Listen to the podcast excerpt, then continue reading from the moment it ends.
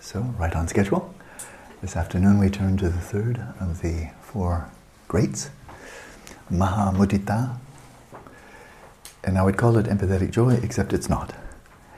Mudita, as I mentioned earlier, does simply mean joy, delight. In the context of the four measurables, it clearly has an empathetic quality to it, so it's often called sympathetic joy, empathetic. I think it's a bit closer, but they're both fine. But now, as we know in this in this series, and I'm starting from great compassion, and then great mahamaitri, great loving kindness, and then great joy, and we'll culminate, of course, tomorrow with the great equanimity.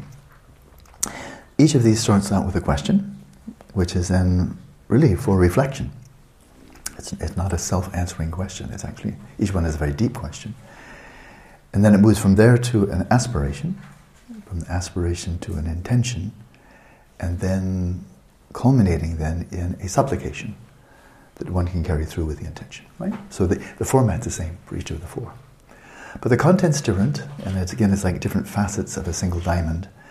But the, the liturgy here, the phrasing, I think it, it, for this one is quite exceptionally rich and precise.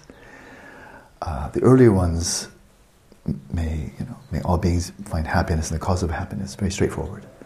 This one is subtle. And so in Tibetan that goes.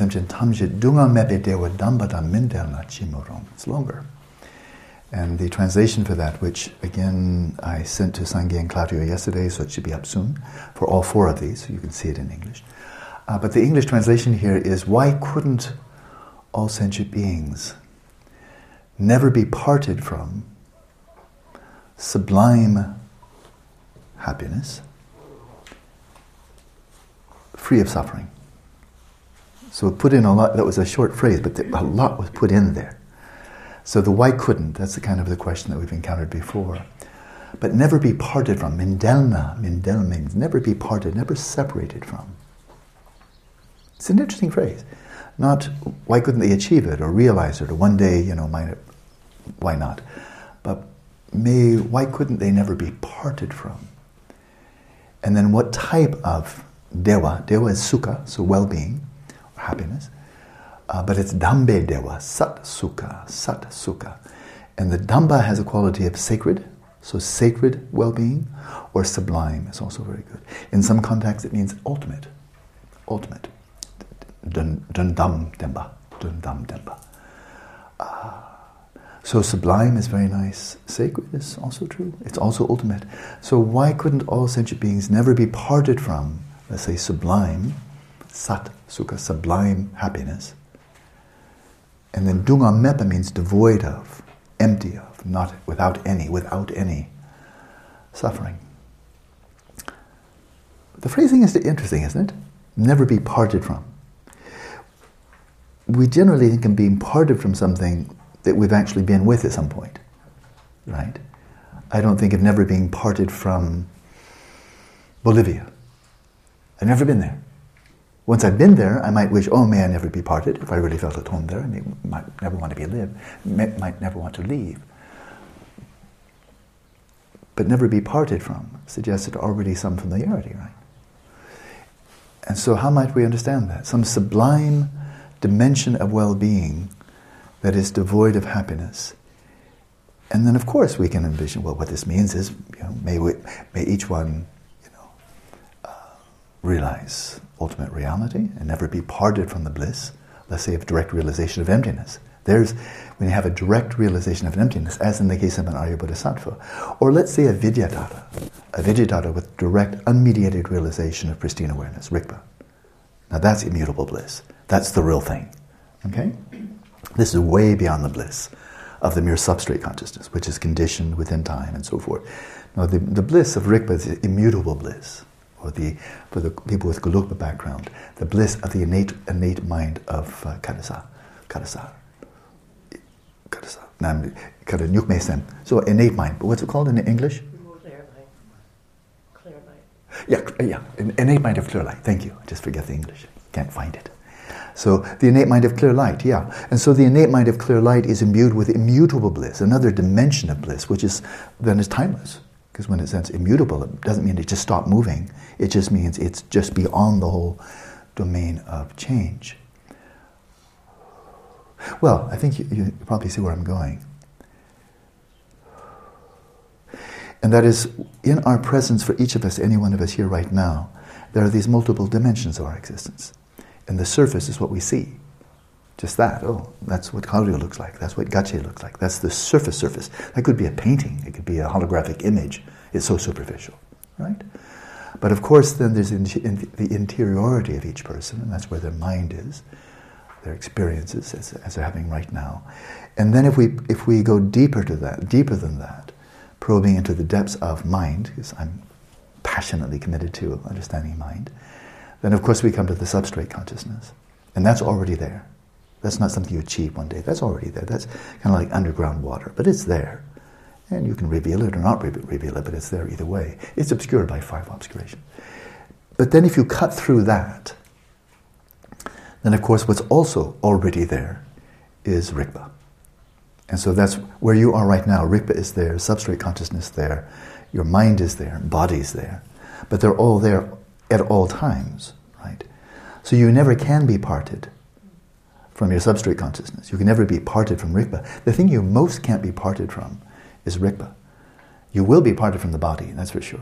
And frankly, you'll be parted from your mind, because your mind is arising independent upon the body. Lose the body, bye bye mind. Right?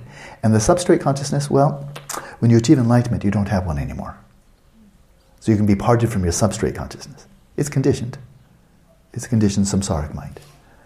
So the only part of you from which you can never, ever, ever, ever be parted is Rigpa.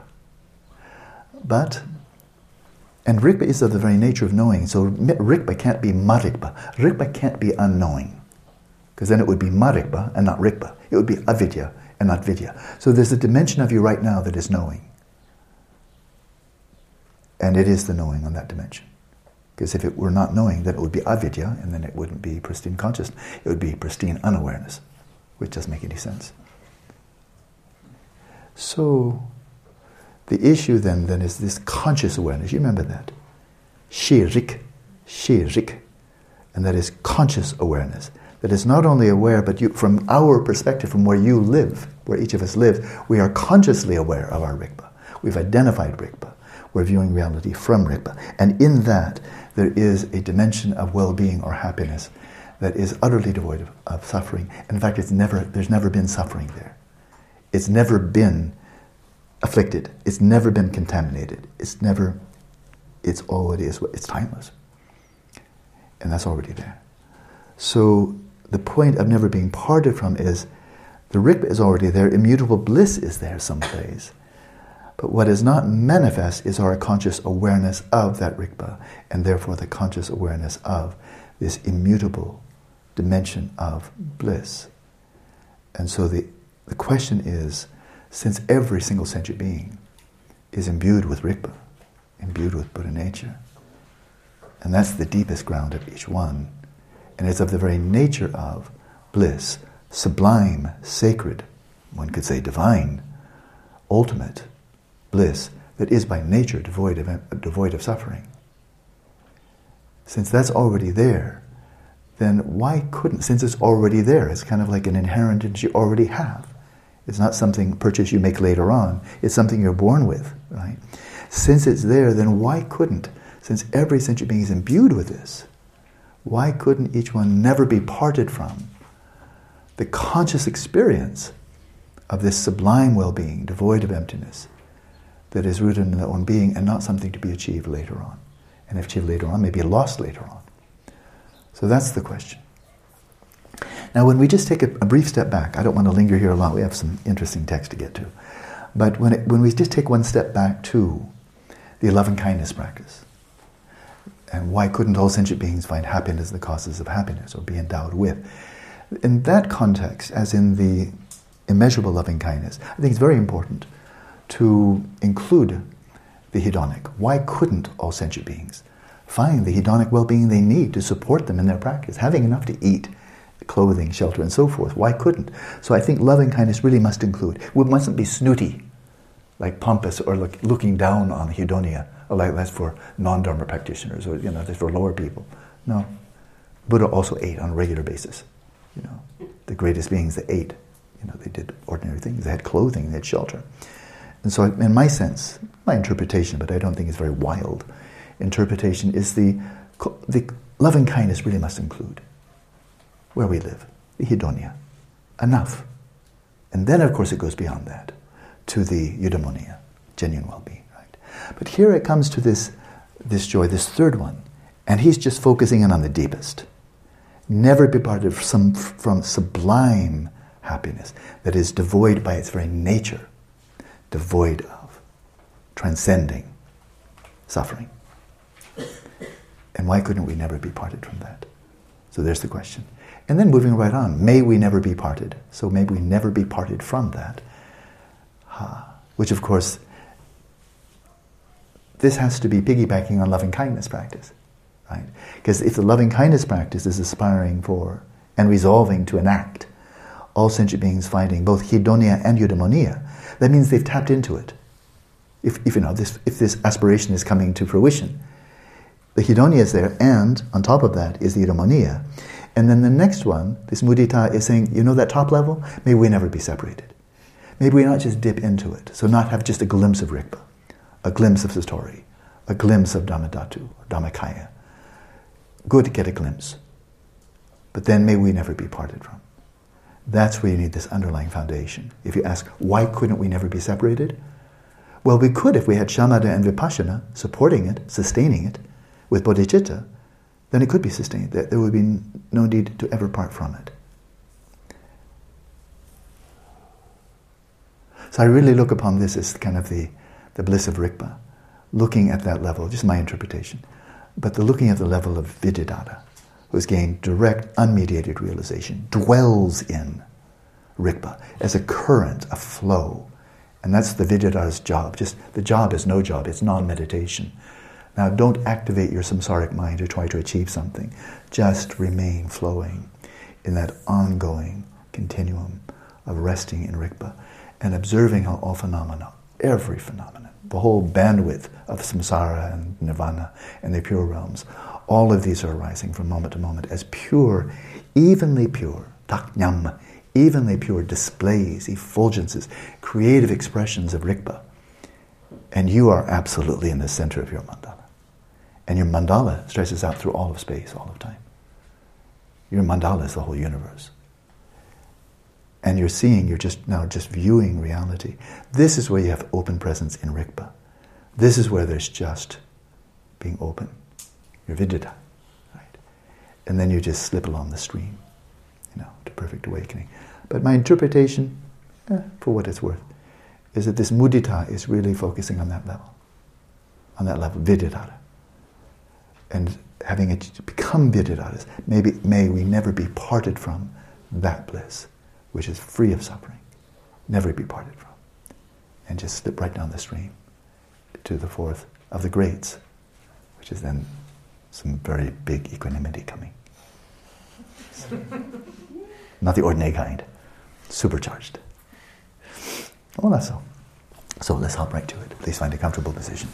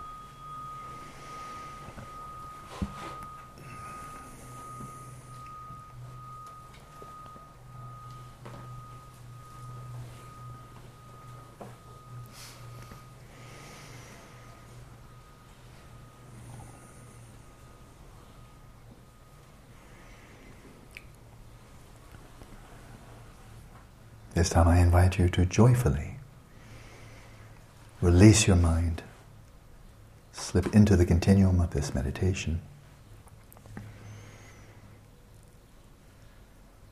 with the delight of letting awareness come to rest in its own place, holding its own ground. It is there that you will find this sublime bliss, sublime happiness, free of suffering. We know where to look, we know where to rest, and we can do it today.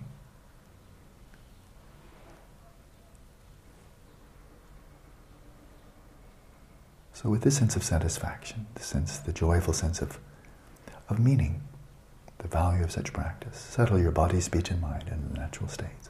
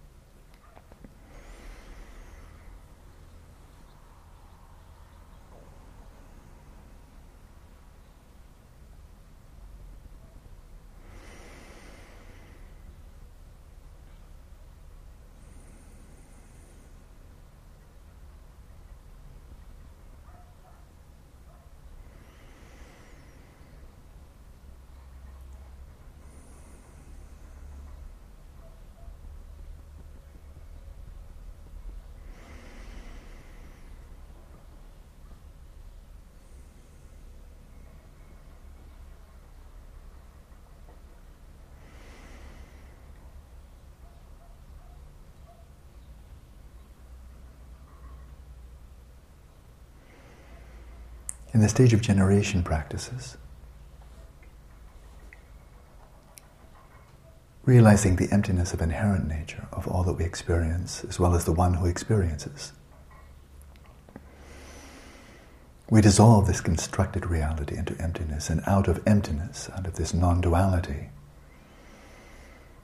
of Dharmakaya and Dharmadhatu, this unity of primordial consciousness, in the absolute space of phenomena out of this ultimate domain.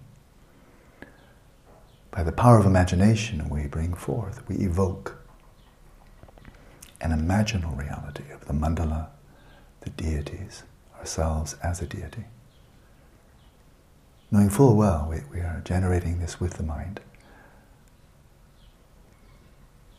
To imagine something that is already true but temporarily veiled from sight due to the obscurations of our own minds. So, in a similar fashion, right now, I invite you then to use your imagination to venture into this realm of possibility, which, from another's perspective, is already actual. But envision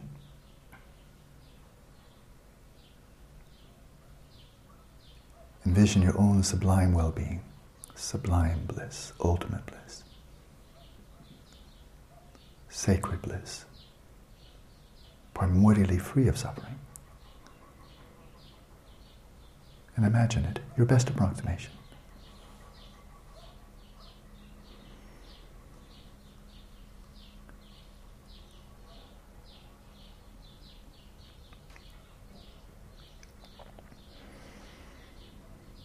You are a child of all the Buddhas, and this is your inheritance. This is your Buddha nature.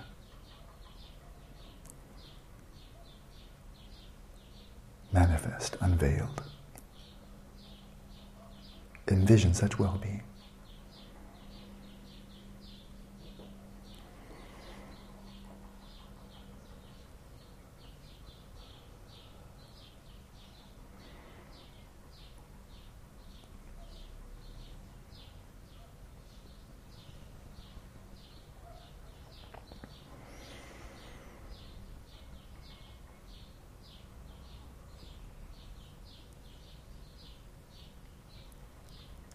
Let's arouse then the first question, and that is why couldn't all sentient beings, each one being imbued with, or finding at their very core, this dimension of awareness and this dimension of bliss, why couldn't all sentient beings never be parted from this sublime bliss, free of suffering?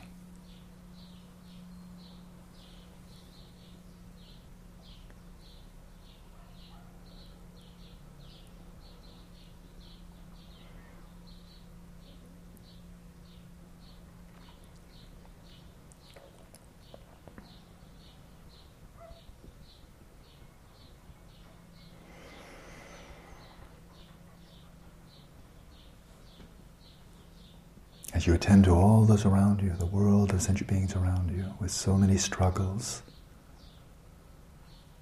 so much restlessness, ill at ease, suffering and conflict, so much confusion and delusion, craving and hostility.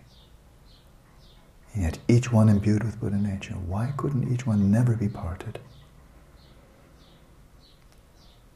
from, from such sublime well-being, devoid of suffering?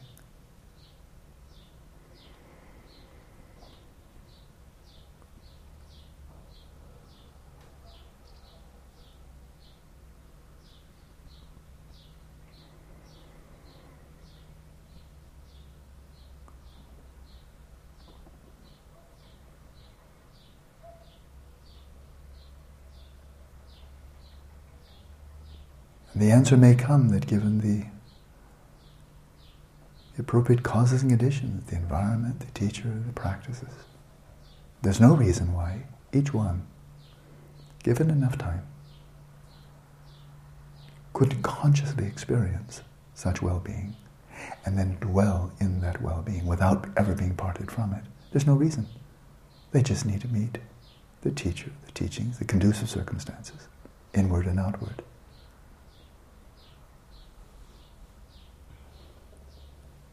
They could.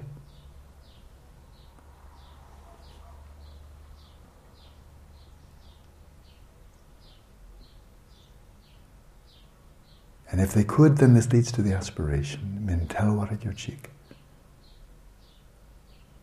May we never be parted from. Never, may, may we never be separated from. Such sublime well-being.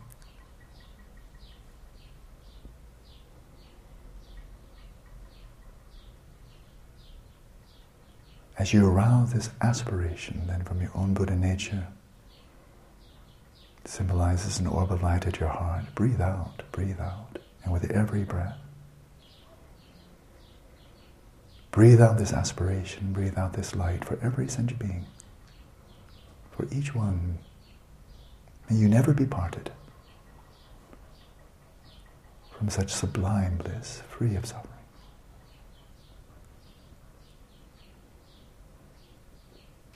Recall what all sentient beings means. All those who come to mind.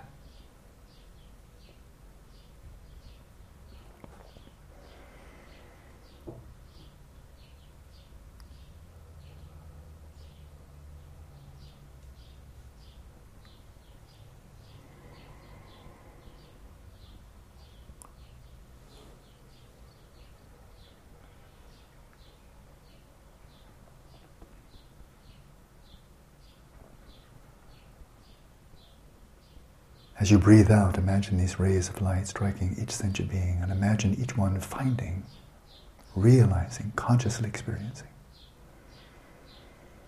such well-being. Becoming a Vidyadhara, dwelling in Rigpa.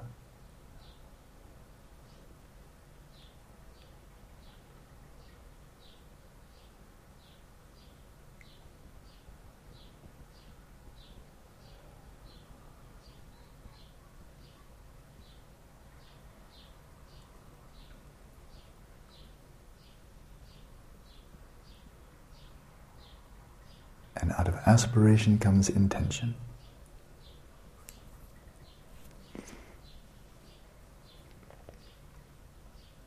I shall make it so. I shall enable this to happen, that each one, everyone, may never be freed, parted from such well-being.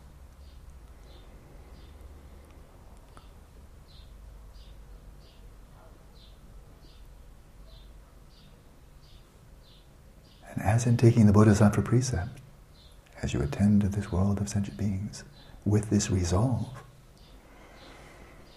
you're making a promise to each one, every being in your mandala, in which you are present in its center.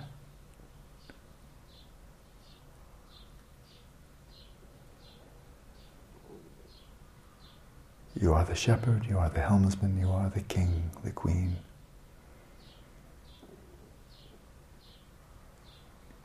and you'll guide each one to safety.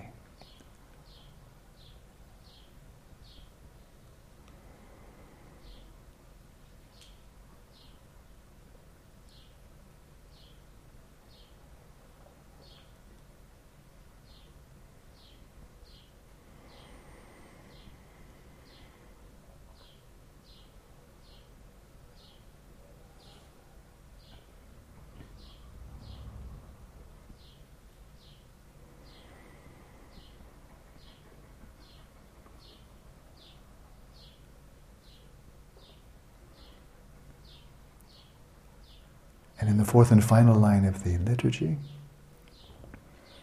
it reads again May the Guru and the deity grant their blessings to enable me to do so. In this context, the deity the term is Lha, or deity, Devata. A very obvious interpretation of this is your own personal deity, that face of the Buddha, that embodiment of the Buddha, who's like your root guru, that, that facet, whether it's Tara, Manjushri, Padmasambhava, Buddha Shakyamuni, whoever it may be, the one in which you have this most heartfelt connection. This is your personal deity. So you call upon your guru, your personal deity, your yidam, or ishta devata, it's called in Sanskrit. The two being non-dual, your own guru, your root guru, and your personal deity of the same nature. And you call upon them for their blessings, to empower you, to enable you to carry through with this resolve to its culmination.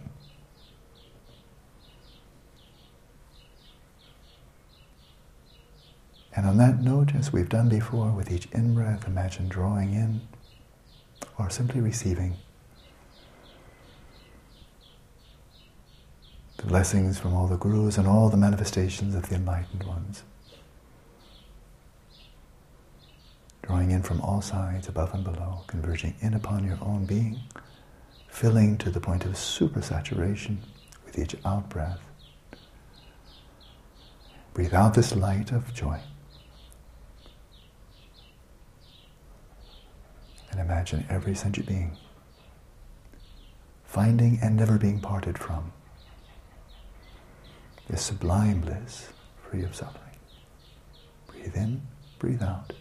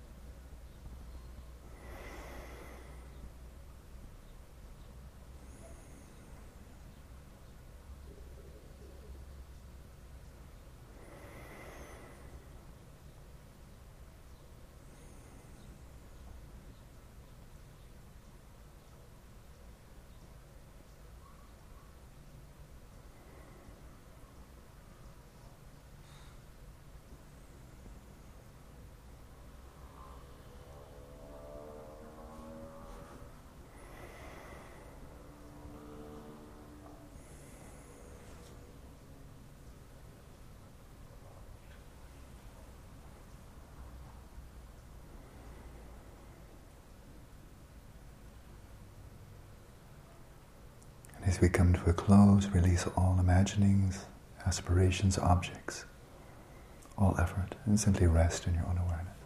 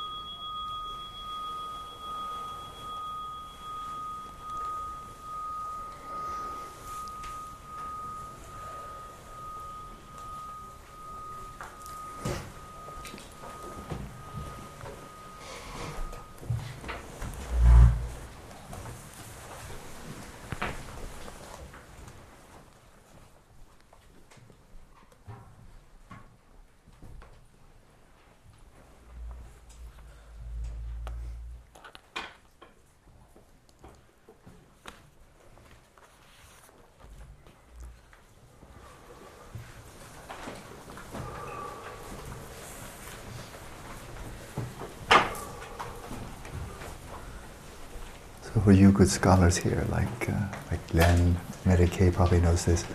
Among the four blisses on the stage of completion, the fourth one is called. Mary Kay, remember? Gachi, don't remember? Lenki kidewa mare. Lenki kawa mare. Lenki. Is it is it the lenki, the innate, inborn, or connate? Kind of think it is. Could be wrong, but I think so. Connate. Lenki means you're born with it. You're born with it. That's what connate means. You know, you're born with it. So I think it's referring to that one. These are gawaji, the four prittis, the four blisses. And this is gawa. This is gawa. So it's the same word. So probably that dimension. The one that is you're born with it means already there, right?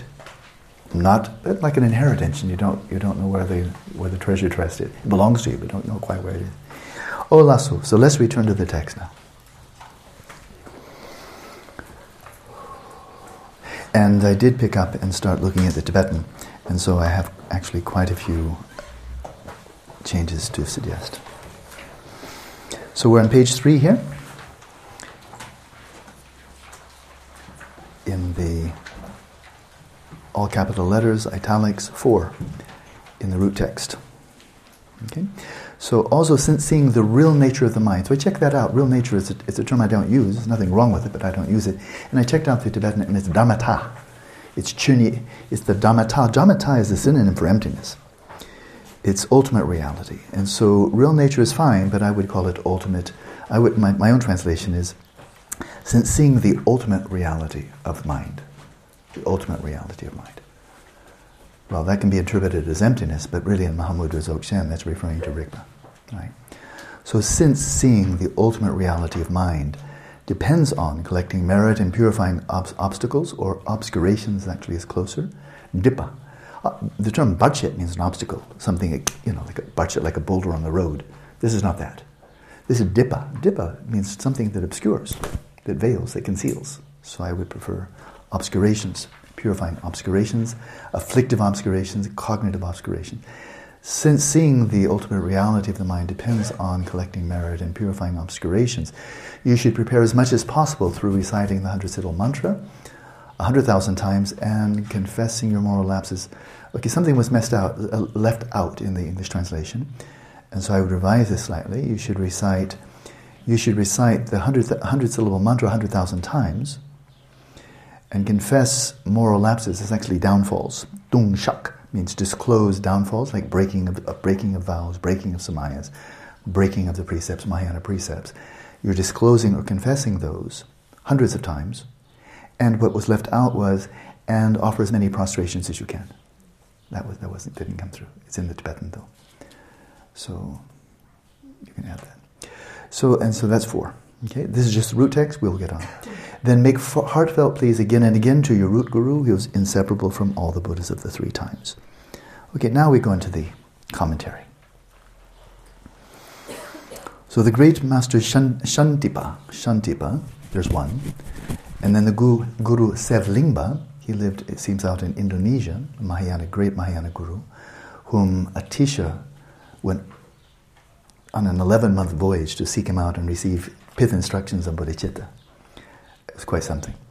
Uh, so the great, so the guru Serlingpa, and at that time Indonesia was had, clearly there was Mahayana Buddhism there flourishing. This would be the what is it, 12th century, something like that. And then the great and divine jewel Atisha. So he's citing three, and many other scholar adepts, pundits, siddhas of the Arya land. Arya land is simply a reference to India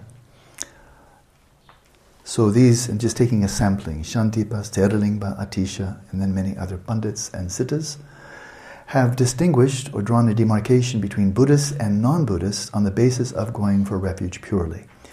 So that's very straightforward, nothing sectarian about it. Those who take refuge in Buddha Dharma Sangha, which means this very deep sense of trust, it does not mean a catechism. Did you get all your beliefs right? How many do I have to accept? It's a matter of trust. If the trust is there, you really entrust yourself for your liberation, for your awakening, for, your, for future rebirth for that matter. If you do in the Buddha, in the Buddhist Dharma, and the Buddhist Sangha, then you're a Buddhist. And if you don't, whatever you call yourself, you're not a Buddhist. There's no reason to claim that title. It doesn't fit. If there's no trust in the Buddha, if there's no trust in the records we have, like the Pali Canon, the Mahayana, and so forth, if there's no trust that they are they can be relied upon, then you're not taking refuge in Dharma. That's the only Dharma we have. And it's the Sangha who's brought this to us over the generations and generations, brought to us the Pali Canon, the great commentaries, the Mahayana Canon, and so forth. And so, if you don't really believe what the Buddha said about himself, and you really don't believe that the accounts of him can be trusted, that means you also don't trust the Sangha. And so, that's fine, no problem, but call yourself a Buddhist, that would be misleading. So, in accord with them, in accord with this, this is the very broad consensus here, there's nothing sectarian about it. In accord with them, the exalted Sapan, this is Sakya Pandita, it's a contraction of Sakya Pandita, one of the great patriarchs, actually the fourth of the five great patriarchs, original patriarchs of the Sakya tradition of Tibetan Buddhism. The exalted Sapan, Sakya Pandita, says, if one does not go for refuge, one is not a Dharma practitioner. Okay, that needs to be interpreted just a little bit. Um, when we, in the Buddhist context, we say, I take refuge in the Dharma. Well, of course, that means you're taking refuge in the Buddha Dharma, not some other Dharma, like Islam or something like that. It, it, just this one. And so that's what he's saying here. If you don't take refuge, if one does not go for refuge in the Buddha, in the Buddha, the Buddha Dharma, and the Buddha Sangha, then you're not a Buddhist Dharma practitioner. You may be a marvelous practitioner of Christianity, practicing Christian Dharma, or etc., etc. But this is the demarcation. There's a very broad consensus there, so kind of not debated. It is, it is necessary to make going for refuge part of one's mind stream. Because as Dampa Sangye, Padampa Sangye, again, very early in Tibetan Buddhism, one of the great ones, he says, as he, as he wrote, and this one, it's a very, I'm going to have to do, I have to retranslate it. So I'm not going to read what's there, you can read what's there. Uh, it's, he says three things dedicate lo ning tang in Tibetan.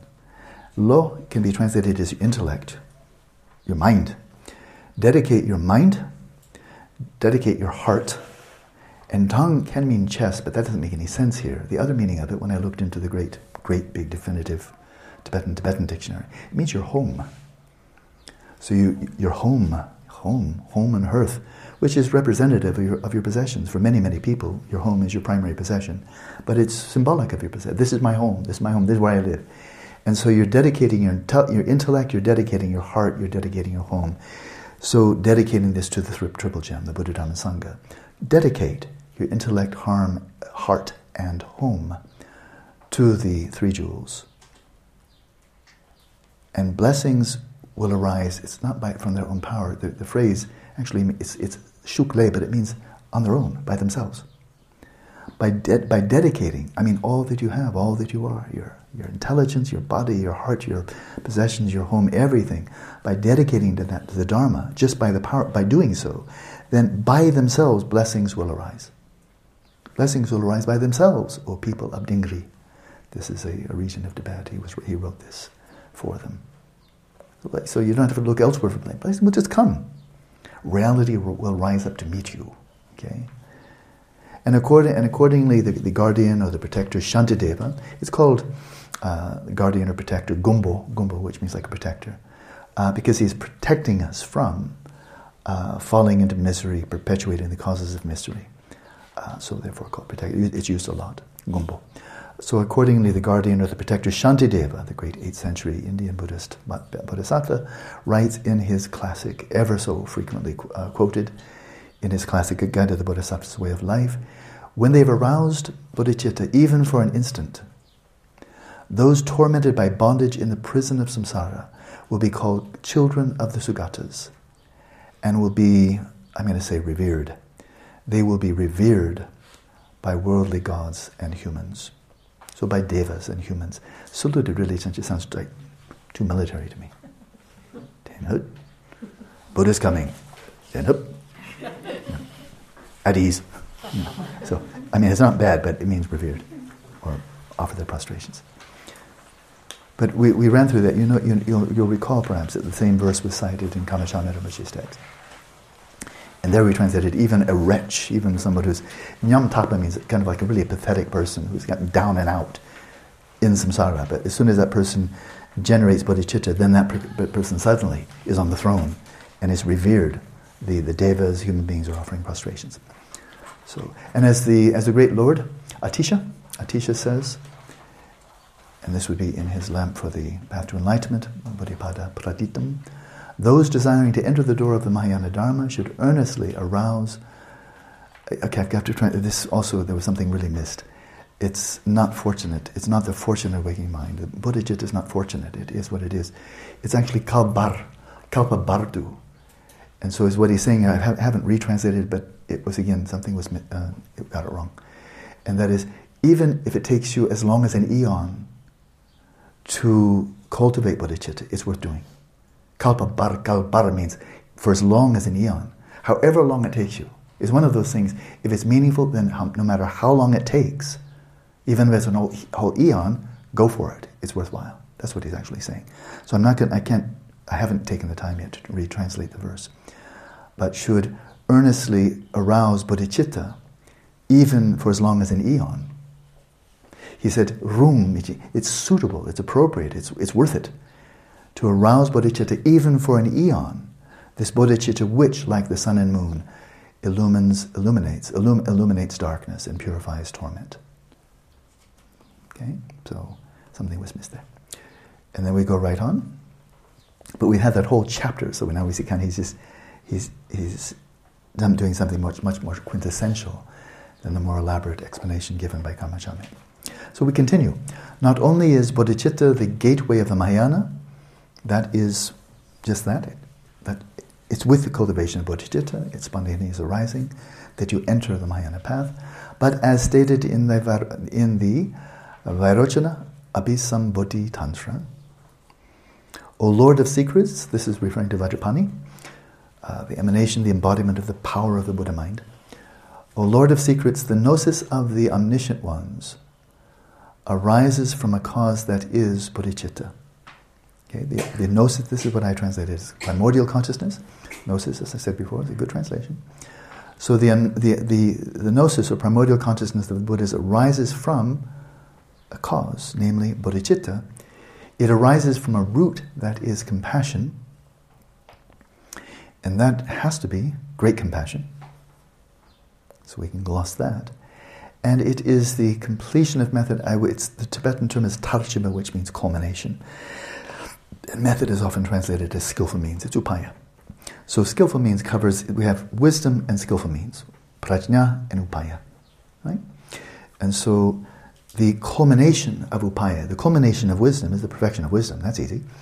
But now the culmination of upaya, of skillful means, Well, that's the gnosis of the omniscient ones. It arises, it, as Shantideva said, all the first five perfections culminate in wisdom. All the skillful means of the first five perfections culminate in the primordial consciousness, the gnosis of the omniscient ones. Okay? So what I would say it's the culmination of the culmination of skillful means. Bodhicitta is the essence of the Mahayana. Generally, all the supreme sources of the individual doctrines, doctri- doctrinal systems, uh, doctrinal systems of the land of snows, so all the different schools, Gelug, Kagyu, Nyingma, uh, all of the supreme sources, their most authoritative sources of the individual doctrinal systems or traditions of the land of snows, Tibet, uh, designated four teachings. All of these are unanimous. They all speak in harmony here, in agreement. They designated four teachings as preparation for either explaining or meditating on the profound teaching. Okay? And in this context, the profound teaching is referring to Mahamudra, of course. But this is generally for, for Vajrayana practice. These four. Vajrasattva meditation is a Vajrayana practice, so it's not really a preliminary practice for Sutrayana practice. It is, it is a very important preliminary practice for Vajrayana practice. So going for refuge and arousing bodhicitta, there's the first one. Mandala offering, second. Vajrasattva, purificatory meditation, and Guru Yoga. On this, there's no, there's no disagreement among the practice traditions. All, they all concur. And in particular, the supreme disciple of unexcelled, unexcelled mantra. This is Mantrayana, this is Vajrayana. So it's the Anuttara Yoga Tantra, highest Yoga Tantra. So the supreme disciple, the greatest disciple, the foremost disciple of Vajrayana, unexcelled Vajrayana practice, the Lord of Yoga, Milarepa, the great yogi. Uh, and he meditated and taught. Again, I had to change this translation a lot. Milarepa meditated on and then taught. First of all, contemplate loving kindness, translated here as love, which is fine, but it's, it's Maitri. He, he meditated on this was his practice, and this is what he relayed to others. First of all, contemplate or cultivate loving kindness, compassion, and bodhicitta. So you start there.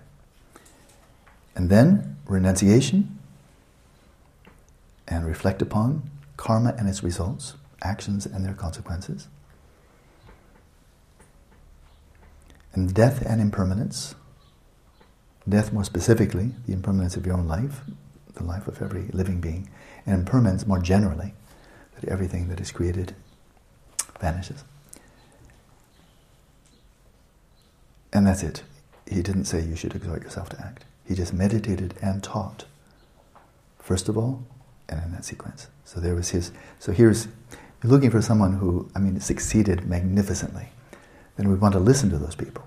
We Want to listen to those people. Miller doesn't get any better than Milarepa. And then in his own words, he says, "I say." Well, in his own words, because so this was a summary of Milarepa's approach, how he his own practice and what he taught to others. And then it says jiketu, jiketu. Well, and as he said, and this is then a direct quote. And I've had to change this a lot, sorry.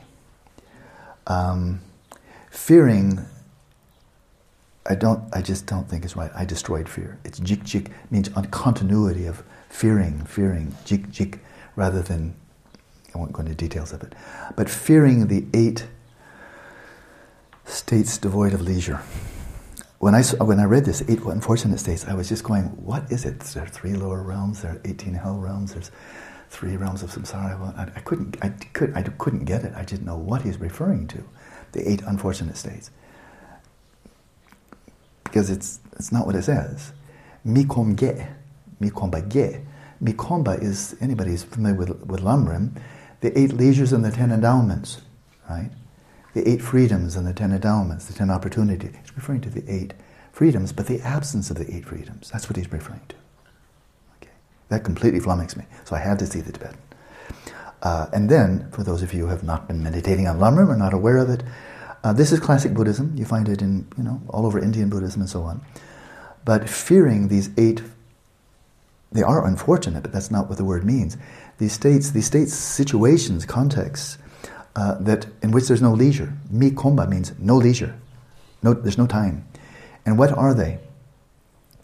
There's eight of them. So first, if you're born in any of the three lower realms, hell realm, preta, animal, you don't have any time. You don't have the leisure to practice dharma. You're too busy suffering or being craving or you know, just don't understand. So there's three of them out of the eight. And then there are these devas in the formless realm. And they're just kind of like totally zoned out. And they can stay in that state for like eons, I mean, incredibly long time, which means they're just inconceivably treading water, going nowhere, but they can't practice Dharma because their minds have been profoundly deactivated and they're just dwelling in these very, very abstract states, states of samapatti or meditative absorption. So, I mean, it's kind of an, I guess, kind of a nice place to hang out, but it's really quite useless to stay there. So that's the fourth one. And then the fifth one is uh, in Tibetan, lalo, or being born in Yul, an outlying country. It's translated to barbarian.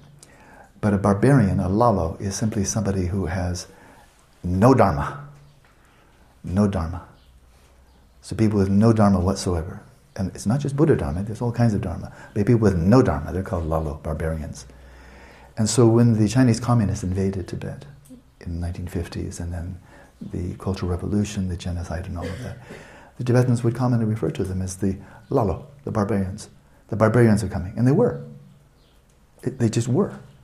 I mean, they're coming in, they're burning books, they're tearing down, tearing down temples, they're destroying a civilization, they're lining monks up by the thousands and just blowing them away with machine guns. I think the word barbarian is very, very appropriate. And I don't care what level of science and technology they have. This is a barbaric deed. And of course, our, my native Californians, barbarian, when they were hunting down Native Americans as, you know, like shooting rabbits. That's barbaric. To call them Christians in the same breath, that is obscene. You know. So barbarians are everywhere. They're in my home state. Look around, you know. And so that's what he's referring to. People who have no dharma whatsoever. No dharma, no ethics. No ethics, you feel whatever you're doing is justified. That's barbarian. So that's the fifth one. And then holding wrong views, views that are out of accord with reality, it's debilitating. And I would say the most prominent one nowadays is materialism. It's debilitating, it's dehumanizing, demoralizing, and disempowering. And it gives you really no entry into authentic Dharma. It's tragic. So, holding inauthentic views, unrealistic views, and then living in a time when there are no Buddhas, no even historical records of Buddhas, not, then you can't practice Buddha Dharma if you don't even have any indirect access to the Buddhas. And then finally, it's kupa. Literally means mute, mute. But then I knew a mute when I was in India. It was a Sikh He's perfectly intelligent, just couldn't talk. And so he and I wrote notes back and forth. And he was also a siddha. he had abilities which he demonstrated to me, quite remarkable. I saw them. Um, but he couldn't talk. I don't quite know why, but he couldn't talk, so he was mute. I don't think they should refer to that. I think this mute is a person who is really mentally severely retarded and just doesn't have the ability to understand or to talk. Okay, brain damage, it could be congenital, and so forth. Um, so that's referring to.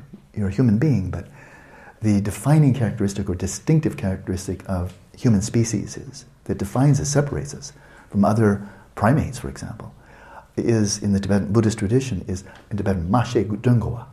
We're able to speak and we're able to understand meaning, speech, whether it's written, whether it's speech, and so forth.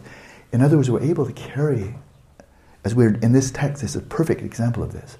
He's citing from the 12th century, citing from the 13th century, citing from century after century. He's drawing from the wisdom of generations, going right back to the time of the Buddha himself. Uh, well, that's because he has the ability to speak and to understand meaning. And then civilization, he can carry the wisdom of generations, of millennia. Right? Chimpanzees don't do that. Dolphins don't do that. Animals don't do that. They can communicate. They have some language, some of them. But this, as we know, this is really, this is very distinctively human. And so if you're mentally so retarded that you don't have that ability, we're human, but you don't really get the advantage of being a human. And I've, know, I've known some people like that. uh, well, of course, it's just very tragic. Because they, if you even taught them Dharma, they can't understand it. You know. So there's so those those eight situations are one in which you don't have the leisure, you don't have the freedom to practice Dharma because of your context. Right? And so fearing that, he's looking to he has good reason to fear. Right? He has killed 35 people. And he's looking ahead, he could die at any instant. Anybody can. And he said, okay, there, I've got that. That's, if, if that karma matures, that, of killing 35 people, if that matures, that's going to turn out really badly. But then that karma will, of course, be exhausted. And then I'll go someplace else. And I'll go someplace else. But as I'm going from one place to another, one embodiment to another, to another, to another, if I'm just roaming around in these eight modes of no leisure, he said, well, that, I fear that. Jik, jik, I'm fearing, I'm fearing. I think that's what he's saying here. So, fearing this, I contemplated the disadvantages of impermanence and samsara. I don't think it's impermanence samsara. It's impermanence and samsara. I contemplated this, I strove in the Dharma, I applied myself to the Dharma of karmic cause and effect, really sought to understand it. It said, on a relative level, the most important teachings that Buddha ever gave was on actions and their consequences. So that at least while we're in samsara, we can find some happiness. I mean, it really is possible to find some happiness. It's fleeting, but nevertheless better than misery or agony. But for that, we need to know what kind of actions give rise to what kind of effect within samsara. That's the most important knowledge we can have in the near term. And on an ultimate level, the most important Dharma he taught was the teachings on emptiness, shunyata. So I strove in the Dharma of karmic cause and effect and committed my, utm- in my, committed my inmost mind to the three jewels of refuge. That is, from existentially, I dedicated myself to the three jewels. So he's, this is narrative, this is first person autobiographical. This is how he went from a mass murderer to an enlightened being. Kind of important. And when my mind stream was trained, uh, the, uh, the word trained can also be purified. I think purified might be a little bit better, but trained is not wrong. When my mind stream was trained or purified in the method of bodhicitta, I cut the continuum of, rather than obstacles, I would say obscurations, the afflictive and cognitive, I cut the continuum of obscurations that veil the very nature of Buddha mind or of awakening, and the propensities there too. That is, there's the obscurations and there are also the propensities for. Anger is a mental affliction, an, an, an afflictive obscuration. Anger is hatred, let's say, hatred. So if you're experiencing hatred in that moment, well, that, that's an obscuration. But even when you're saying, when everybody's nice around you, everything's swell. See, I, I have right now. I have no hatred. I'm just not feeling hatred at all. But then, if circumstances change, could I suddenly be manifesting hatred? Yeah, that's because I have a propensity for hatred. So the propensities, you don't see it.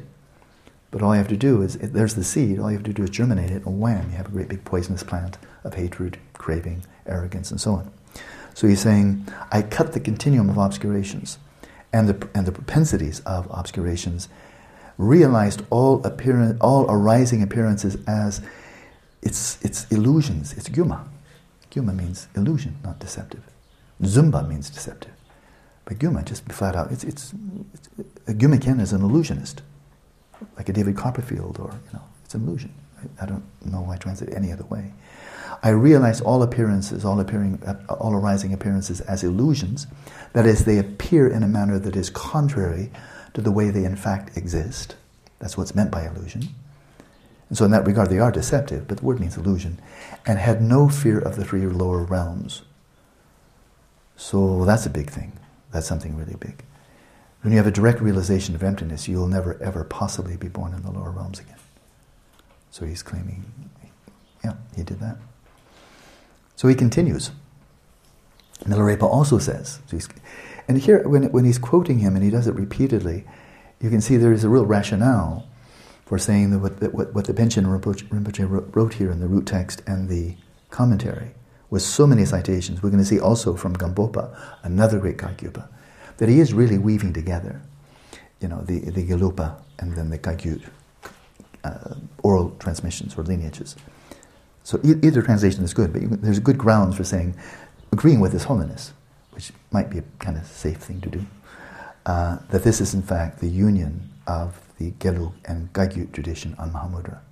Here's another one from Milarepa who says, If you do not think purely on the causes and effects of virtuous and non virtuous actions, you'll not be able to bear the sufferings of the lower realms. So attend with care to the very subtle fruition of deeds and seek to retain this. Again, there's just, the translation is not correct. So seek to attend with care to the very subtle fruitions of deeds and seek to retain this with conscientiousness and mindfulness. It's Bakyu. It's Tempa and Tempa Dan Bakyu. Bakyu is conscientiousness. And mindfulness, as you know it perfectly well. So he's really saying with conscientiousness with conscientiousness and mindfulness, attend with care to the, or attend with care to the very subtle fruition of deeds. That is, look in detail, really examine closely the nations of actions and their consequences. The actions the seeds, and then the fully ripening consequences as the karma matures.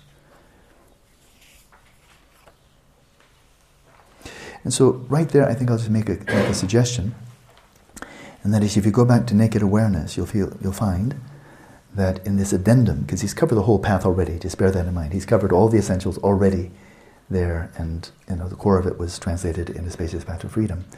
And now he's adding these very significant addenda, kind of enriching what he already taught. Um, and the next two chapters are first narratives on actions and the consequences and karma, and then there's more of a critical analysis, a detailed analysis of the laws, the patterns, the regularities of actions and their cause and their effects. And so I'm not going to go through that. That would probably take a week right there, and we have only eight, and now we have seven. And so what I would encourage, though, uh, if you'd like to really flesh this out, you know, bring more substance to this, more detail especially for those, those, those who have not studied this before. What I would suggest, you know, starting today, tomorrow, then read through those chapters. Read through them. Reflect upon them. Uh, qualms, if you're, if, this, if you're new to this, qualms, uncertainties are bound to arise. And Glenn is very knowledgeable, so I would imagine every question you have, very likely Glenn can answer them. He studied this at length. Um, but also there's this point, just, just very briefly, and that is when you go to this level, the, the intricacies of karma, the details of karmic actions. Somebody did this in a lifetime and then later this happened. And these are the patterns, these are the regularities, the laws of karma. Um, when we go into the details of them, this is a realm that in, in Buddhist epistemology is called very concealed. Very concealed. And that is, so just briefly here, but it's, it's relevant to contextualize this. And that is, there are different dimensions of reality corresponding, always tied in with epistemology, the way of knowing. And there's a whole realm of reality that is evident. When I look over at, at uh, Mary Kay's shirt, I, I, can see the color. I don't infer it, I don't have to believe it, I, I see it. And so there are things that are evident to pratyaksha, direct perception. I can, I, I can know with mental perception right now whether my mind is afflictive, afflicted whether it's kind of caught up in anger or resentment or what have you. I, I, can tell, I can watch, it's there, I can see it. I don't have to infer it from my behavior, I don't need to know anything about the brain at all. I just watch, you know. And so we can know what we can know thoughts. We can know whether the mind is lax or whether it's or whether it's agitated. This is perception. We look, look, develop the ability to look and see. And so it's mental, which is often overlooked in academic psychology when I took a whole course on it with a 500 page textbook, they never even mentioned the word mental perception or the fact that we could do it. I just found that astonishing. But moving on, we have six modes of perception, so that which can be directly perceived, that's evident. Now, of course, if you've developed, you know, some special modes of knowing by way of shamatha, then the, the scope of what is directly perceivable expands. So you may directly perceive memories from past lives. It's not inferring it. It just I could remember being 15 in this year, in this lifetime, and, and now I remember. I remember exactly who I was and who my companions were and what I did and how I died and so forth. You're perceiving that, right? And so perception can start to expand. That's really the nature of the practice. So there's that dimension. And then there's a dimension of reality that can only be inferred. So for, frankly, the, the, the, the, Bose, the Higgs boson, the big deal, remember, from the, the Large Hadron Super Collider, it had been predicted way back in 1868, 1968, something like that, by Higgs. And brilliant, you know, brilliant theorizing. But they didn't have any empirical evidence. And now with this incredible technology, which, for which I have only admiration, they came up with data. Now, did they see the Higgs boson? It's like, oh, look, there it is. No, it never happens. Nobody's seeing exoplanets, planets around other stars. Nobody's seeing them. They're way too tiny. Even with the biggest telescope, can't see them. They infer them. And it's really sharp inference. So I take them seriously. This is brilliant science. The existence of exoplanets around stars elsewhere in our galaxy. They can't see them, but with the very great sophistication of their measurements, their mathematics, and so forth, they're making strong inferences. Yes, there, there's a planet, and they even describe it to some extent uh, by you know, some of the planets around other stars. And likewise for the whole array of elementary particles, you never see them. Nobody ever sees them. But based upon really, really good science, they infer them. So that those elementary particles and exoplanets, for example, um, black holes, another example, you never see them, they suck in all the light. But you can infer them. And so there's a whole dimension in science where that's dimension of reality. But for the, for the time being, at least, we can only we can know them. They're not just guessing. This, this is really good science, but you can know them only by way of inference. Okay. Uh, there are many truths in mathematics, many many discoveries in mathematics. It's inference. You're not seeing it. Right. Well, likewise in Buddhism. There are many things, there are many aspects of reality which, if you're an ordinary sentient being, you can know them, but only by means of cogent inference. Such as such as does consciousness emerge from the brain? Well, you can investigate that. And if you investigate it deeply enough, you can come with, with a very strong inference. No way. No way, not possible. The minds that we have are emerging from a subtler continuum of consciousness. It makes eminently more sense. The empirical evidence is extremely strong. So even if you haven't seen your own past lives, you may, based on very rigorous empirical evidence, I say just as, as rigorous as elementary particle physics and astronomy. I, I do believe that. Then, if one is investigated sufficiently, then you may draw strong inference. Right? Now, for myself, so now I'll take myself. I'm not an astronomer. I studied physics, but I'm not even in that category. I read of people at MIT, you know, the, the astronomers at MIT and you know other great universities, and I read in, that in their peer-reviewed journals, they have claimed that they have seen such and such exoplanets. Or I read in the news, as many people did, oh, in Switzerland they've discovered, in fact, there's very strong, compelling evidence to support the hypothesis of the Higgs boson. So I've studied physics, I do have some higher education, so I'm not just, you know, completely ignorant. And I have some idea what goes on in peer-reviewed journals. I mean, it's a tough thing to do to get your article published in one of these top-notch scientific journals. I know something about that. I've actually published in some of them, right? So I know it. So I would say, I think it's probably true, that I, if you ask me, Alan, do you know do you know whether scientists have found any exoplanets or not? If somebody just asked me, bumped in the street, Alan, do you know whether scientists have discovered exoplanets? I say, yeah, I do know. Yeah, I do. How do you know? Well, I read it in the major media, and they're citing peer-reviewed journals journal, journals in, in journal articles. And it's from MIT, it's from Cambridge, it's from Caltech. Those words mean a lot to me. And therefore, this is not blind faith. It's not simply belief. I would say, yeah, I, I know. Yeah, they, they've discovered it. I mean, there's very, very strong grounds for that assertion. The Higgs boson and so forth. I know, but I know based on authority. It's more than merely believing. It's harder than mere believing. You have to, you have to study something.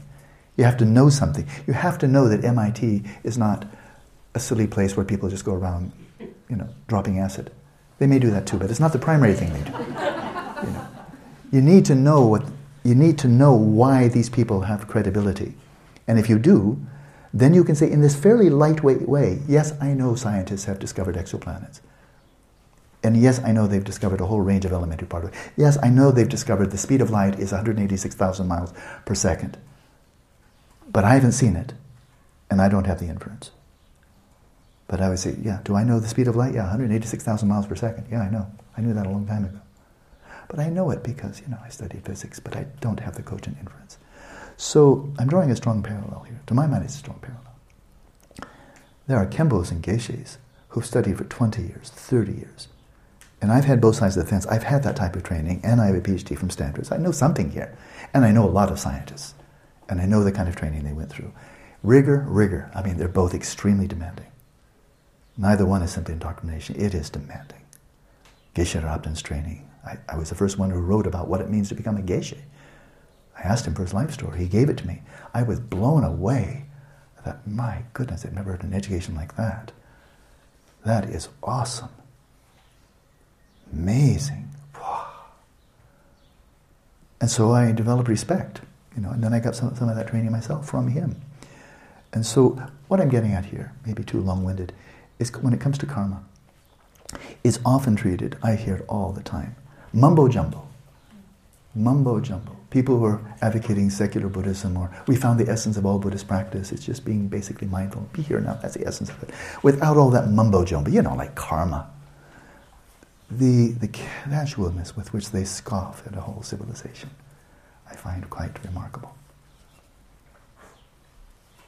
In the Buddhist tradition, they say this is one of his most important insights. On the night of his enlightenment, he claimed it. It's been verified many, many times. So the point here is not that I'm now really articulate, I'm making it strong, now believe it, believe it, believe it. I'm saying that if one studies enough, sufficiently, like a Geshe like a Geshe Wantaige, like His Holiness Dalai Lama, when it comes to these subtleties, for most people it's simply a matter of belief. But for these great adepts, it may be knowledge by authority. For the greater adepts, it may be knowledge by inference. By the highly realized adepts, it's direct perception. Right? So when you read it, qualms arise, don't, don't worry about that. Don't think, oh, I'm, I'm having uncertainty. Relax, have uncertainty. Nobody's asking you to believe. You believe, you don't believe. But if you'd like to get clarity, what is it that you may or may not believe? Then ask Glenn. Get some clarity of what's actually being said because there's a lot, there is a lot of mumbo jumbo about karma. In India, there's a lot of mumbo jumbo about karma, that it's destiny. What can I do? It's my karma. You know, that's mumbo jumbo. You know, and so there are a lot of idiotic ideas about karma, and then there are ideas, theories, insights that are anything but. But then you have to study carefully. So here's two chapters that will give you some, some, some impression of why Milarepa, this incredible yogi, is really emphasizing this. Okay? So let's read just a little bit more. Again, Milarepa. And again, I have to, I have to retranslate this chapter, this, this verse.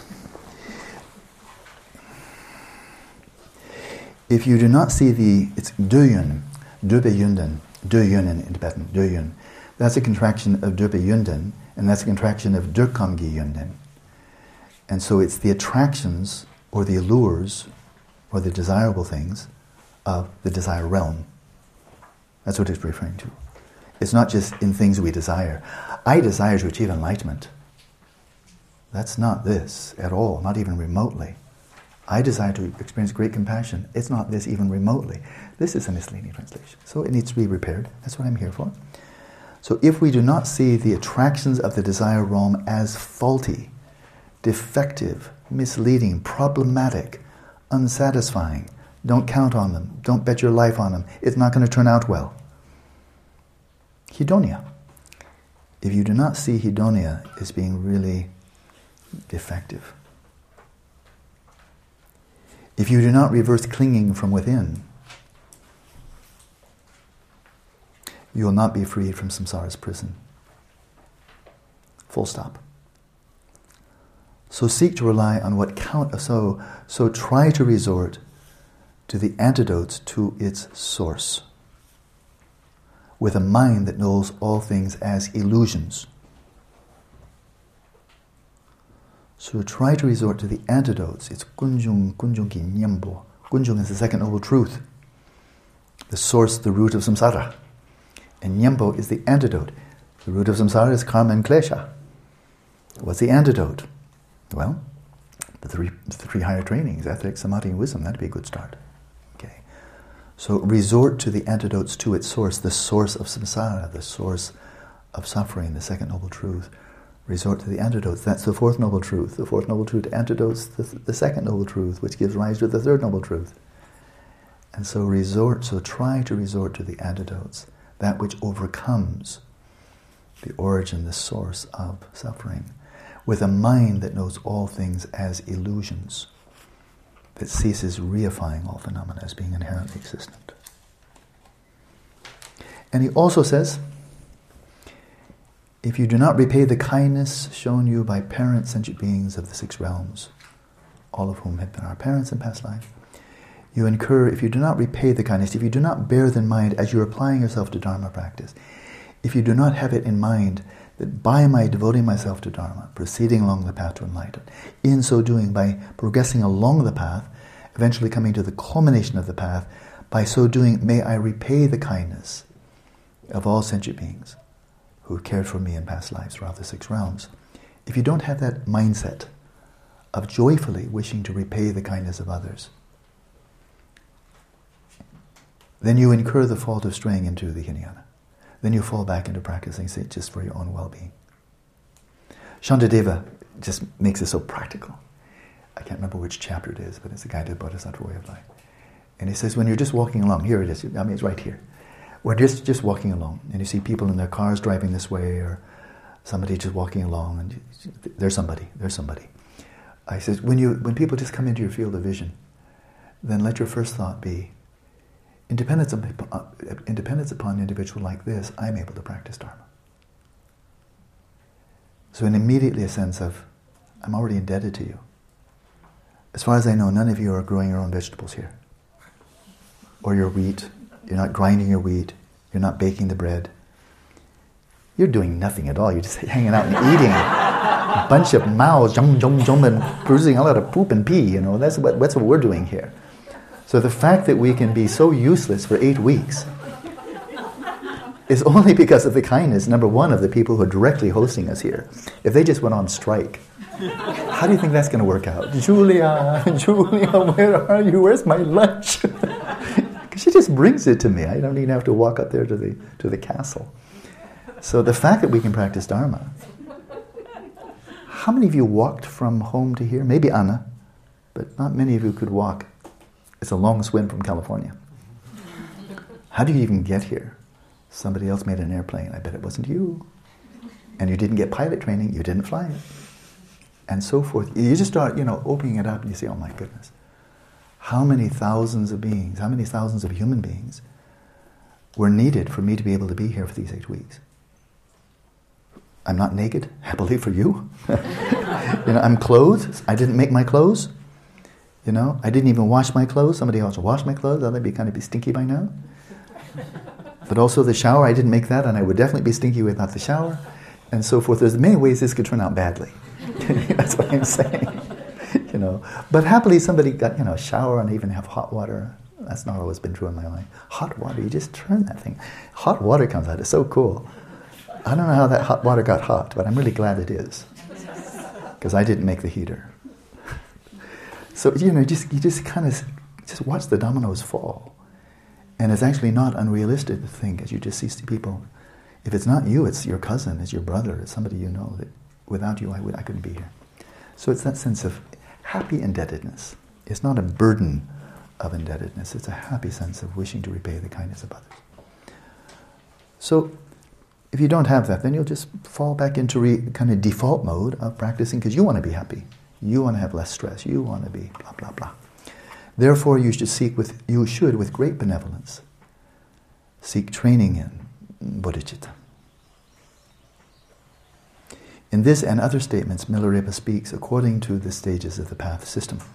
So this is now this is a great Gelugpa, a great Gelugpa scholar and adept, Panchen writing this, and he's writing this. I, frankly, I think he's really writing this primarily for Gelugpas.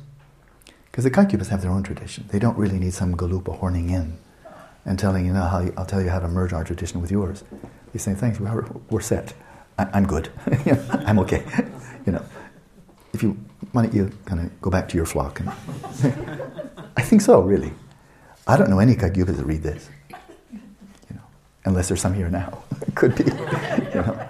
And so he's he's he's doing something that was had never done, been done before, as far as we know. Roger Jackson has done some very good scholarly historical research here. This is the first time a Gelugpa ever wrote down anything about Mahamudra. You know. And the really stiff, rigid, closed-minded Gelugpas say, "Oh, that's you know, those are those fluffy-headed Kagyupas. You know, they don't study. They're illogical. They're, they just sit watching their minds. They don't know much. So a lot of them wouldn't touch it. They say, you know, the real rigid ones, and there are rigid people everywhere. If, if Tsongkhapa didn't teach, it can't be very important. You know, it's very common. Christians, if it's not in the Bible, who cares? And so forth. If it's not in science, it doesn't exist. If scientists can't measure, it doesn't exist. It's the same mentality exactly. Closed-minded, my way is the only way. And so he's reassuring his fellow Gelugpas who are open-minded enough to read him, but you don't have to be that open-minded to read him because he's, he's a monument. He's one of the great ones. That's just not questioned. In the Gelugpa tradition, this man's great. And so, okay, well, we can read him. He's okay. We know he's okay. And so he's speaking, I think, to his fellow Gelugpas and say, look, your core practice is Lamrim. We know that, for good reason. Tsongkhapa wrote multiple Lamrims. And His Holiness Dalai Lama teaches it all the time. The Lamrim is a sequence of discursive meditations. Developing renunciation, bodhicitta, shamatha, realization of emptiness. It's classic, classic. And so he's simply saying, kind of reassuring, I think, his fellow Gelugpas, that in these verses, Milarepa just singing spontaneously from his own realization. They're called Nyamgur, songs of experience. He's just singing this spontaneously coming from his own Buddha nature. But what he's singing here accords exactly with the stages of the Lamrim, which is the classic Gelugpa practice, but which is also embraced. You find very similar in the Lamdre system of Sakya. The words of the uh, the jewel ornament liberation by Gampopa is in the Kagyu tradition. He's simply saying, you know, relax, you know, Gelugpas relax. I was citing Milarepa, but he's, he's kosher, definitely kosher. His teachings are accordance in exactly with what you already believe and are embracing. So relax. So there it is. So this is something of a union. It is indeed something of a union of the Kagyu and the Gelugpa traditions. Most important, though, for us who are not living in the Tibetan culture, to my mind, it's just really good Dharma. And it is going right in the direction uh, for which I know at least, at least one person here, and I'm sure many others, people who really want to understand the nature of mind. And not just about the brain, I mean, that's another, another area of interest, and it's definitely related to the mind. But you can be a brilliant brain scientist and really know not much about the mind at all. And you can be a brilliant behaviorist and not know much about the mind either. You may, but no guarantee. But if you really want to know the nature of the mind, then treat it like a brain scientist treats the brain. look at it real carefully. And if what you're really interested in behavior, look at behavior really carefully. If what you're really interested in is mind, come on, it's common sense here. Look at the mind really carefully. This is a strategy. We're looking at the mind really carefully, making discoveries that are rigorous, sophisticated, and replicable, give rise to a consensual body of knowledge by people who are sufficiently trained. And so this is the preparation for that. You'll see that ethics is built in benevolence, kindness, compassion, bodhicitta is built in. These are not optional. They're not little like adornments to the path. They're actually crucial. So there we are. So we'll continue. Continue tomorrow. Good. Enjoy your evening.